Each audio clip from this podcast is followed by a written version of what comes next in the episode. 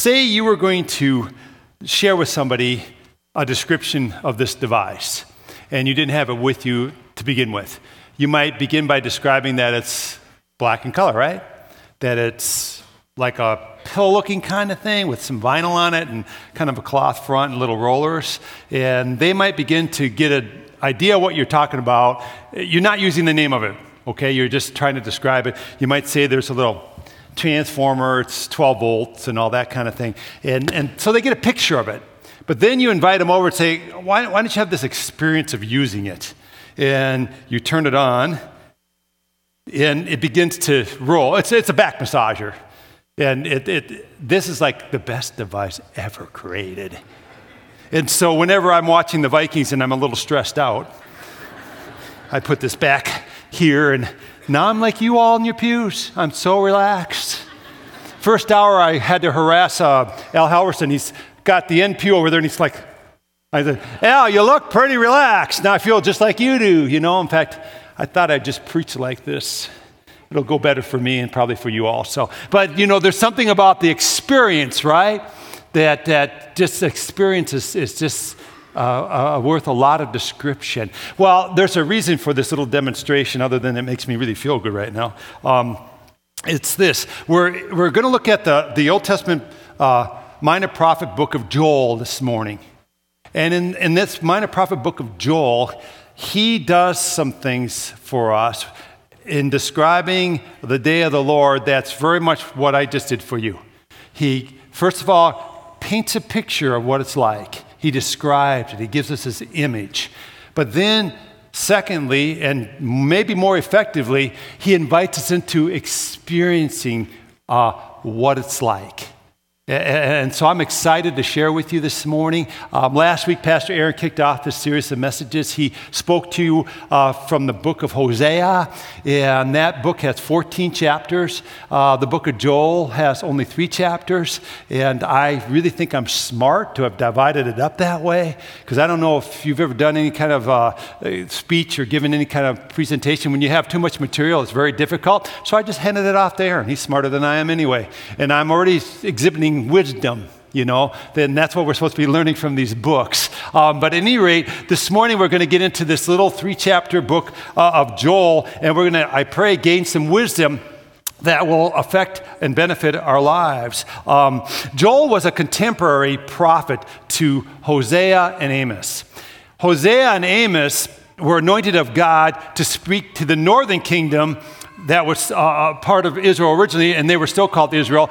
Joel, on the other hand, was anointed of God to speak to the southern kingdom uh, uh, of Judah. His name means Jehovah is my God. So every time you say the name Joel, you're saying Jehovah is my God. Joel, Jehovah is my God. Cool name, huh?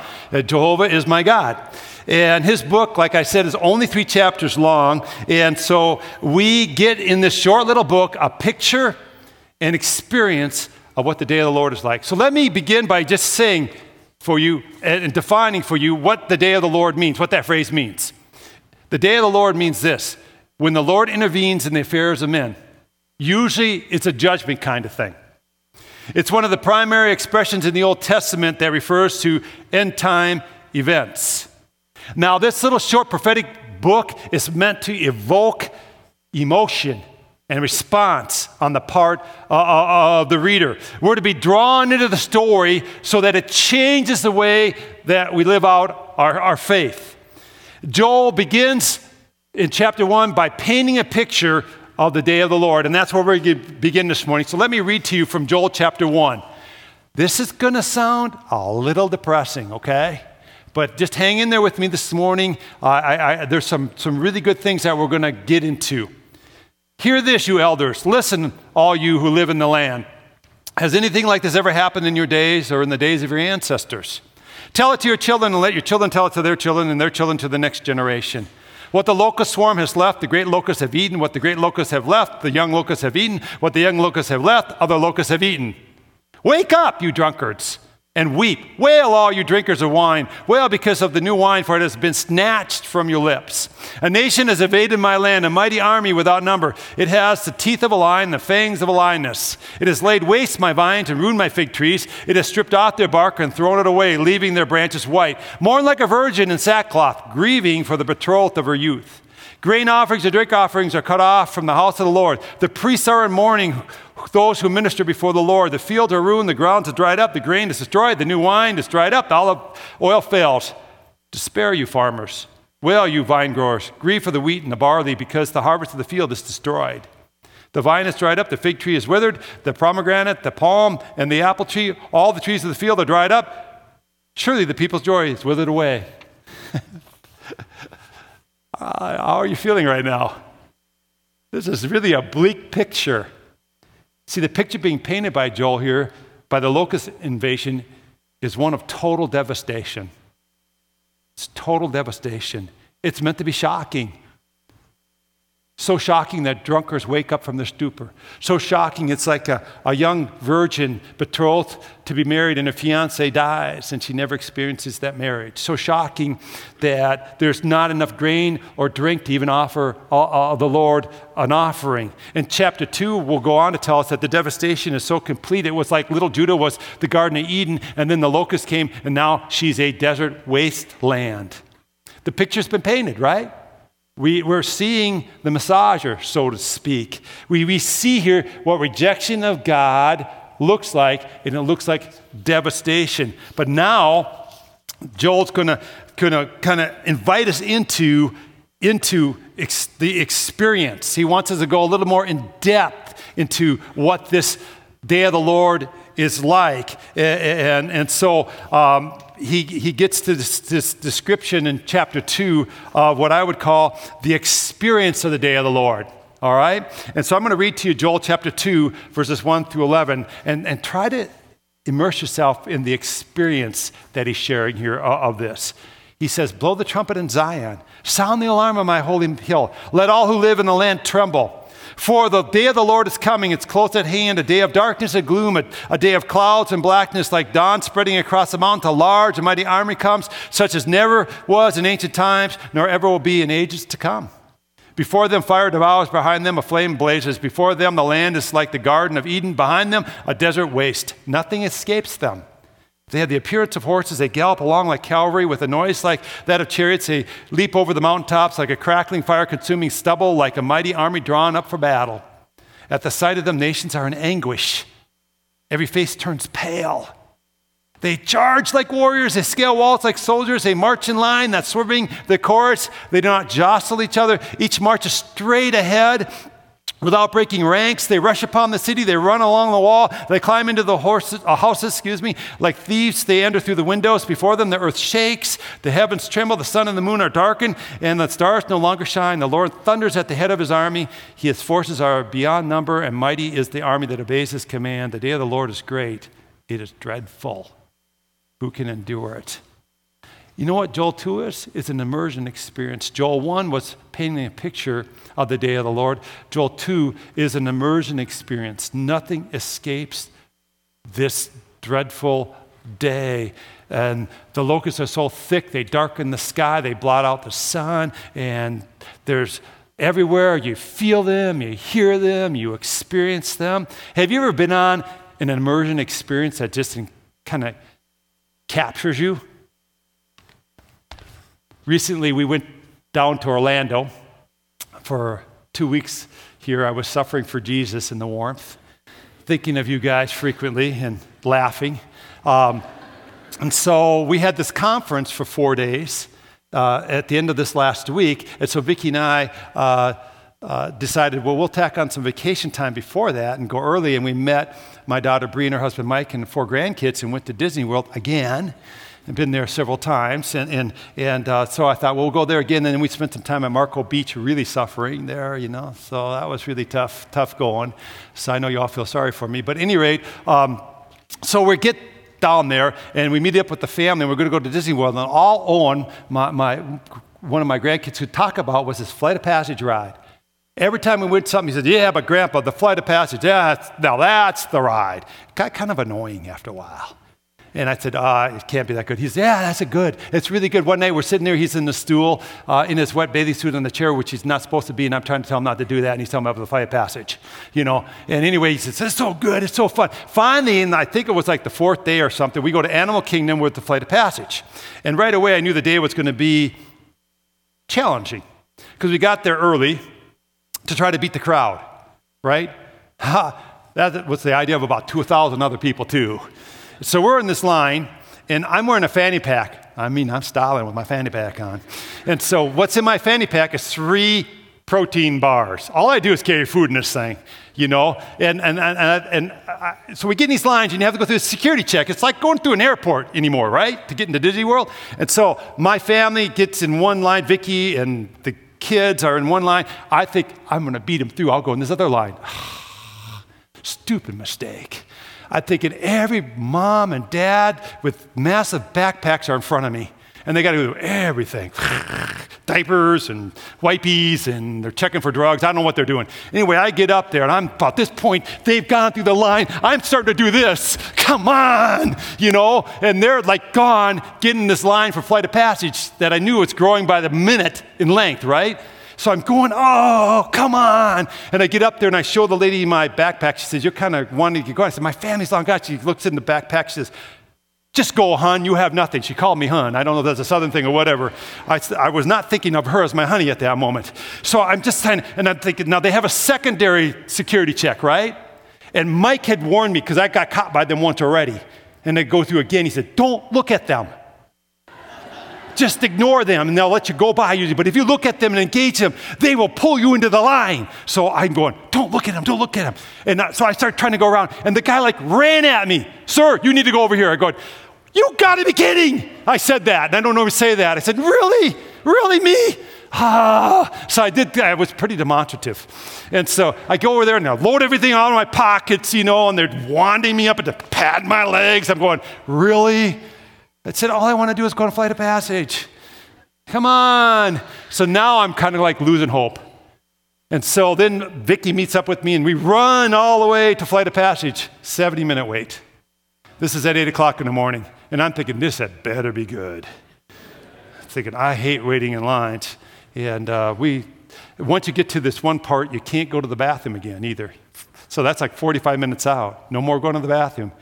I don't know how you are, but I drink a lot in the morning. I drank like a half a gallon of water. I'm going, oh no, critical mistake. You know what I mean? And so I'm thinking, I got to go to the bathroom. I got that nervous energy going on. This had better be good. So then we get into the flight of passage, and I got to just talk to you about this because it's a 3D immersion ride. All right? So you get in this thing, and you finally get in there, and you sit down. It's like a motorcycle. You sit down, and you go down, and you put your arms down, and you grab the bars, and it clamps you in place and you put on these 3D glasses, only they're not like, you know, the old 3D glasses where you had a red and a green little thing, you know. These are like really 3D glasses. You put them on. And I'm thinking, this had better be good, this had better be good, this had better be good. And you're all clamped in. I'm thinking, why are you all clamped in like this? You know what I mean? So then the ride starts. Now, normally in these rides, if I uh, am bored or whatever, I'll look at other people and all that kind of thing, or take the glasses off and see how this is really working, right? Right away you're, you, you become an avatar. Do you guys watch the movie Avatar? That's what the flight of passage is about. You become an avatar and you're one of those big things that fly, right? So you get, oh, this is going to be good, I think.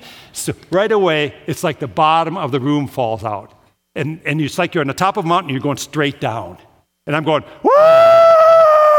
You know, I'm right in the, it's so realistic. And, you're, and the wind's blowing on you, the thing is shaking you around, and the pads are pushing you, and you, you know, it's really, you're engaged and you're immersed in this ride. And right away, you're going right for a log, you go, ah! You go into a log and you go up, and all of a sudden, you're way, if you have a fear of heights, do not go on this ride because it feels real. And you're going way up, and I'm going, close my eyes for a second, but I can't keep them closed. I gotta see what's going on. Then there's this big whale thing jumps out. You go, ah! You kind of, you know, you just really super. It's the best ride ever. okay? I mean, I'm, I'm sitting with Owen, okay. I see why you say what you said, buddy. And it's four and a half minutes long, which is a really long ride for Disney. So now that I've given Disney their commercial, and I'm expecting some kind of check to be sent to me, I'm looking at the camera while I say this. Um, That's immersion, right? You get into it, your senses are engaged, and, and that's what Joel is trying to do here in chapter t- two uh, uh, of his prophetic book to us. He wants us to engage into the day of the Lord, he wants us to experience it. And what we're supposed to be experiencing here is the dread of it, is the dread of it. So if you're a note taking uh, person, the experience of the day of the Lord is this dread Ah, this overwhelming dread of what will happen to those who reject God. And, and, and, and, and so he, he painted a picture that the picture of rejection of God, eh, when the day of the Lord happens, then is this devastation. And the experience of that day of the Lord for those who reject God is one of utter dread. Just dread that's probably hard to really uh, describe. But then what's really interesting at the end of chapter one, after the picture's painted of the day of the Lord, and, and then after the experience of the day of the Lord is shared in Joel chapter 2. Uh, in both cases, there is a message of hope built right into this account. It's an amazing message of hope. And this is where the wisdom is revealed to us that we can grab from this Old Testament book, this Old Testament minor prophet that has some major wisdom. See, hope can be found if you respond correctly to the picture, the devastation, the experience, the dread of the day of the Lord. And chapter one ends with a call to repentance, and in chapter two really expands on how we should respond. Let me read that to you. It's, it's Joel chapter 2, verses 12 through 17. Even now declares the Lord, return to me with all your heart, with fasting and weeping and mourning. Rend your heart not your garments. Return to the Lord your God, for he is gracious and compassionate, slow to anger and abounding in love, and he relents from sending calamity. Who knows? He may turn and relent and leave behind a blessing grain offering and drink offerings for the Lord your God. Blow the trumpet of Zion, declare a holy fast, call a sacred assembly, gather the people, consecrate the assembly, bring together the elders, gather the children, those nursing at the breast. Let the bridegroom leave his room and the bride her chamber. Let the priests who minister before the Lord weep before the portico and the altar. Let them say, Spare your people, Lord. Do not make your inheritance an object of scorn, a byword among the nations. Why should they say among the peoples, Where's their God? So here's what I think is amazing. Joel is sharing the devastation and the dread of the day of the Lord of those who reject Christ, but or, reject Him. But in the middle of all this is a needed response, a, a message of hope, and it's this: return, eh, meaning give your whole heart to God. Give your whole heart to God. He says, God doesn't want to bring the day of the Lord on people. He wants them to return, to give their whole heart to Him. He wants such ones to rend their heart. It means having a broken heart before God, not, not just some external show of religiosity, but a heart that truly yearns for God. And then the last word is revere. And, and what Joel's sharing with us is this idea that God's people should be so concerned that their disobedience would bring shame on the name of God that it becomes an impetus then for, for, for going to God. So, so return, rend, and revere. That's a response that God wanted uh, from the nation of Israel at that time, of Judah, I should say. That's the response God wants from you and I personally when we begin to reject God in areas of our lives, that there's a return, a rending, and a revering. And in the future, at the end of the age, uh, which Joel gets to at the end of his book, uh, when we have this global day of the Lord, right? When the return of Jesus Christ, that's the response God wants from people too, is a return, a rend, and a revering. So now what's happened is we have a historical understanding of the day of the Lord from the book of Joel. Now in the book of Joel, he takes us to the end of the age.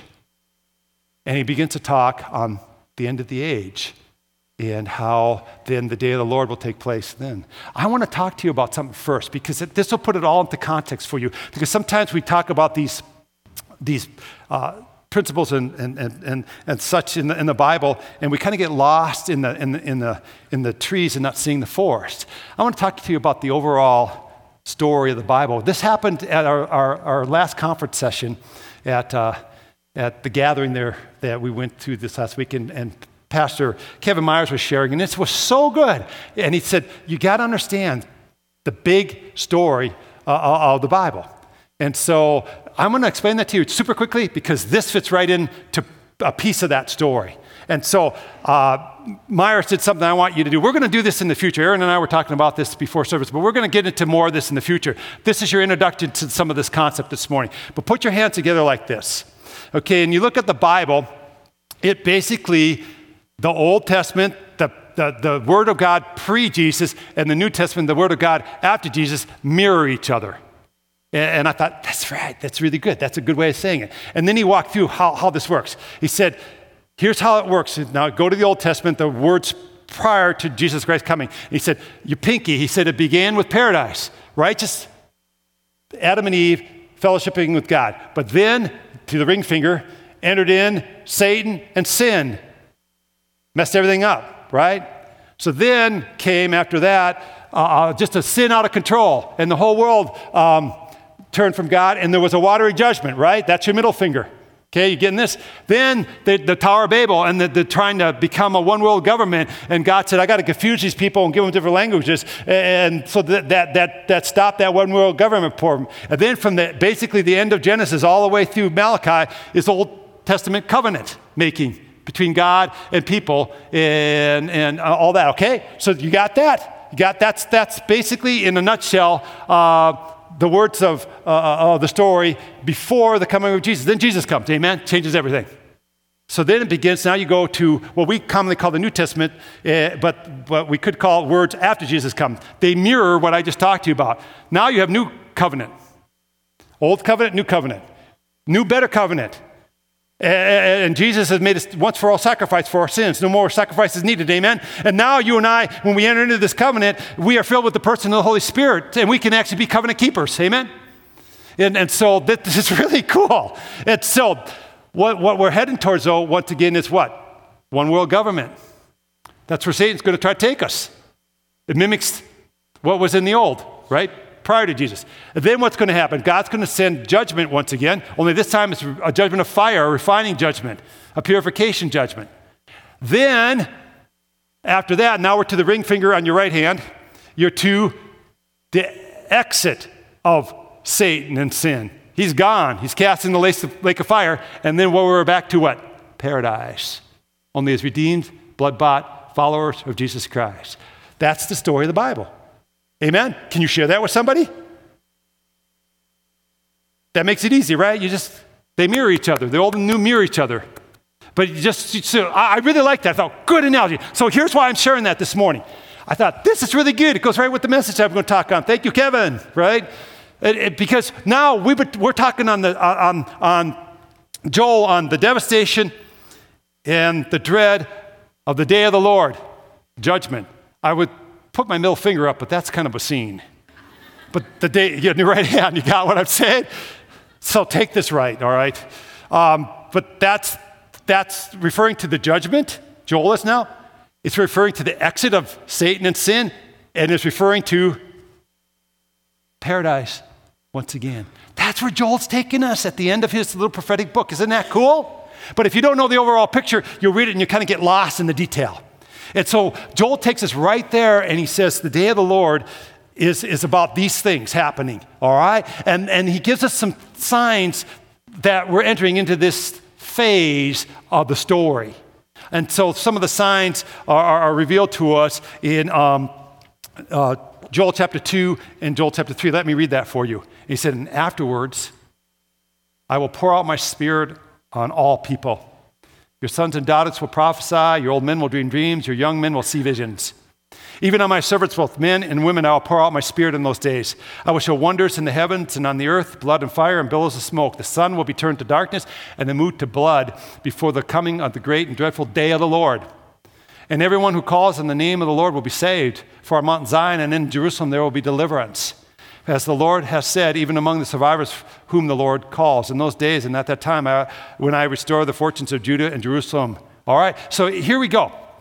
So he's talking now, he's moved us from the history uh, uh, uh, of little Judah, and he's now going to the end of the age. And he says, one of the signs that we're getting close to the judgment, Satan being, you know, expelled, exiting in paradise again is the Spirit will be poured out on people. The Holy Spirit will be poured out on people. And this interesting because that began to happen in the book of Acts. God's Holy Spirit came upon the disciples in the upper room, and they were given words uh, in, in languages they previously didn't know to share the wonders of God with the people that had gathered at that moment before the Feast of Pentecost. Peter gets up and gives a powerful message, right? And we're told like 3,000 are saved. And what he says in that message is this is what Joel talked about. The Spirit of God would be poured on people, you know, at this time. And guess what? You and I are still supposed to be experiencing this. So I go to another conference at this seminar, at this, at this uh, gathering, right? These are all going together. And I'm listening to this guy from Kingswood, this professor, and he's talking about effective evangelism. And he said, Part, partly what we have to understand when it comes to evangelism is that relationship and being a good friend and, and a listening friend and all that really isn't cutting it. It's good to do, nothing wrong with doing that, but really that doesn't work that well. And in fact, Mormonism uses that, Jehovah Witnesses uses that. Baha'is use that. You know, it's not that great. He said, what we have to re- do is return to the roots of the New Testament. What was going on there? Why was evangelism so effective there? Why did the church grow so quickly? He said, signs and wonders the moving of the Holy Spirit, it was palpable. He said, you need to begin to pray that your gatherings and you, that, that, that the Spirit, the Holy Spirit, just, it just, He's there and He's working and He's unleashed. You need to begin to ask and seek and expect God to move in divine ways. And you, be, you need to pray for people. That, remember on, on, on, on the 30th of December, if you were here and I shared a vision statement, I challenge you to pray for four people. I'm going to further that understanding today. Pray that God does things in their life they cannot explain away. Those who do not know God, pray that God miraculously interrupts them, that He does things that just are unexplainable other than God did it. Amen? Why wouldn't God answer that prayer? We have to begin to believe because you know what? If we don't step into the power and the person of the Holy Spirit, then we're just no different than anybody else. But we have the person and the power of the Holy Spirit. Right? That's what Joel talked about. That's what's going on here before the, the, the, day of the Lord, before Jesus Christ comes back again. And we need to step into that power. So signs and wonders will take place. That's the next point, you know, taking guide. And we need to expect them to take place. We need to pray that way. Salvation will be made available to those who call in the name of the Lord. I mean, man, that's been going on for 2,000 years. The books of Mark, or Matthew, Mark, Luke, and John are all about salvation has come to all who believe. And that's the times that we live in. We're told here by Joel that Israel will be restored. And we've seen that in our day. That ought to make us excited. Israel's a nation now. Israel's a player once again in end time events. And then Lastly, we're told, if you were to continue on to Joel chapter 3, that there will be a great battle between God and his enemies. Between God and his enemies. In fact, um, if you read over in Revelation, and, and, and, and also we see that Satan and the kings will align themselves uh, for one final battle uh, uh, uh against God. Joel tells us that hordes will advance in, into the valley of Jehoshaphat. Jehoshaphat means the Lord judges. And God says they are now in the valley of decision. And Revelation 19 tells us that these adversaries are easily defeated by Christ. Exit Satan and sin. Hallelujah. Do you get the picture? See, this Minor Prophet of Joel. It's an amazing book when you begin to see how it fits into the whole story of the Bible. Amen? And I think oftentimes we don't see that kind of connection. I want you to see that today that these Old Testament books like, like that we're going to go through for the next few weeks, they're not just, they're not just, they're not just old books that we're going to pull a nugget of wisdom out of. They're part of the unfolding of the God story to us. That's why we uh, have made this journal available to you because He loves that you can read through the, the, the, the, book, you know, about the book each week that we're talking on, that you can do some personal reflection. It's mostly blank pages. Don't let it scare you away you can just say, God, I'm seeing this in you, I'm seeing that. And so I want to encourage you, if not pick one of these up, pick it up and, and engage on your own and begin to ask the Holy Spirit to reveal to you truths in your life that you need to understand. Amen? I mean, this is, this is what we want you to become a little more grown up in your faith and doing some things on your own and figuring some things out. You can do it. You can do it feel like the water boy. You can do it, if you know that old movie, sorry. Anyway, uh, that's a terrible analogy, wasn't it? I don't know, my, my mind goes to these things, places it ought not ever go to. So, as, as, um, as, as Joel closes out, he, he says, God's people, though, God's people will experience great blessing. So you have this day of the Lord, and for those who reject God, it'll be a day of devastation and a day of dread. But for God's people, Satan exits, sin exits, and paradise is restored.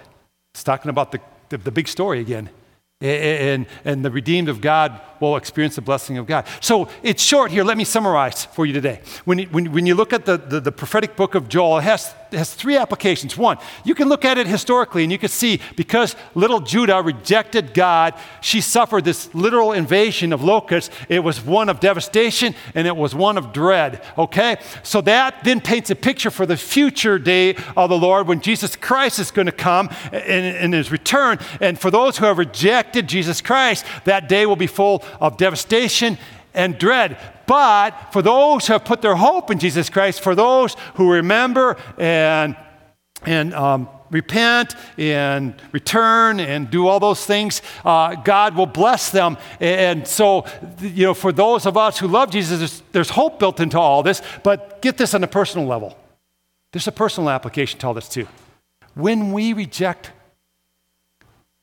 the Lordship of Jesus Christ in an area of our life, Maybe it's finances. Maybe it's our marriage. Maybe it's our career. Maybe it's our studies. Maybe, you know, we think we need to take a break from God instead of take time into God. I love how Pastor Aaron prays. I hope you listen to how, well, no.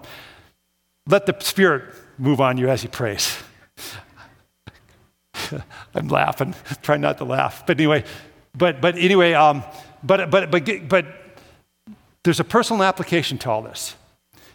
If you reject God's lordship in your life, Jesus' lordship in your life, you will experience devastation and dread in that area of your life.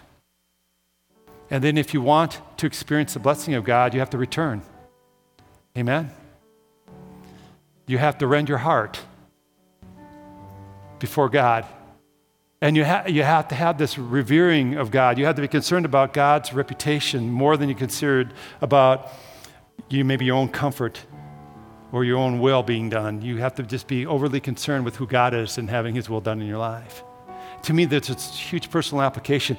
And I want to encourage you to take a moment um, and maybe use that journal this way to reflect on a couple questions I'm going to pose to you right now.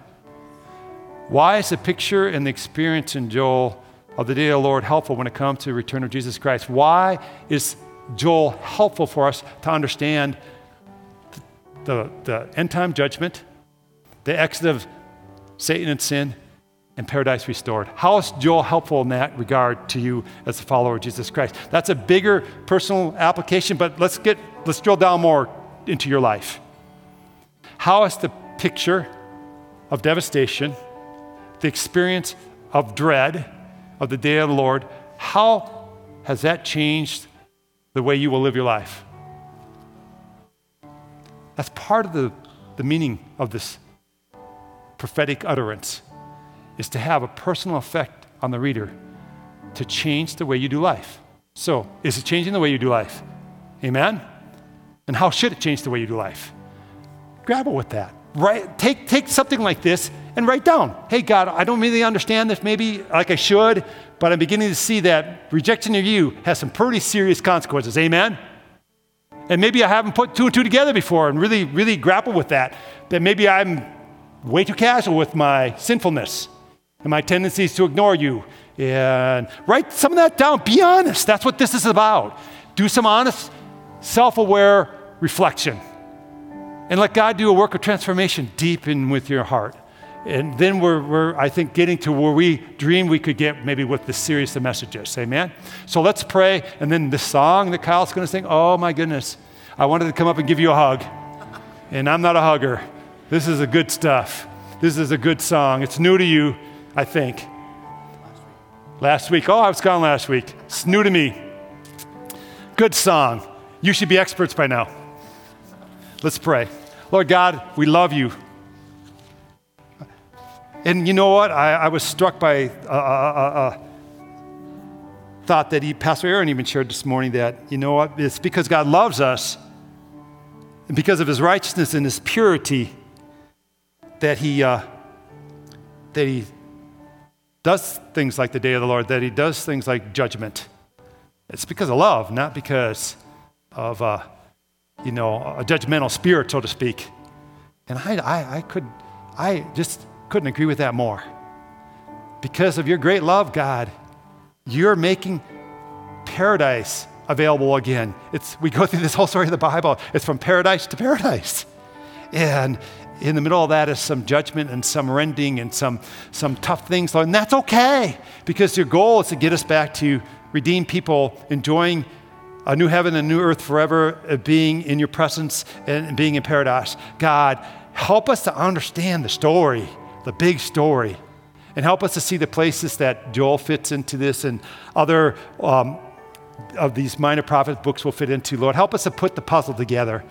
But more than anything, God, I pray we take to heart your word to us personally this morning. If we rejected you in any way in our lives, I pray that this would be a moment of returning to you, of rending our hearts, and revering your name above all things, Lord.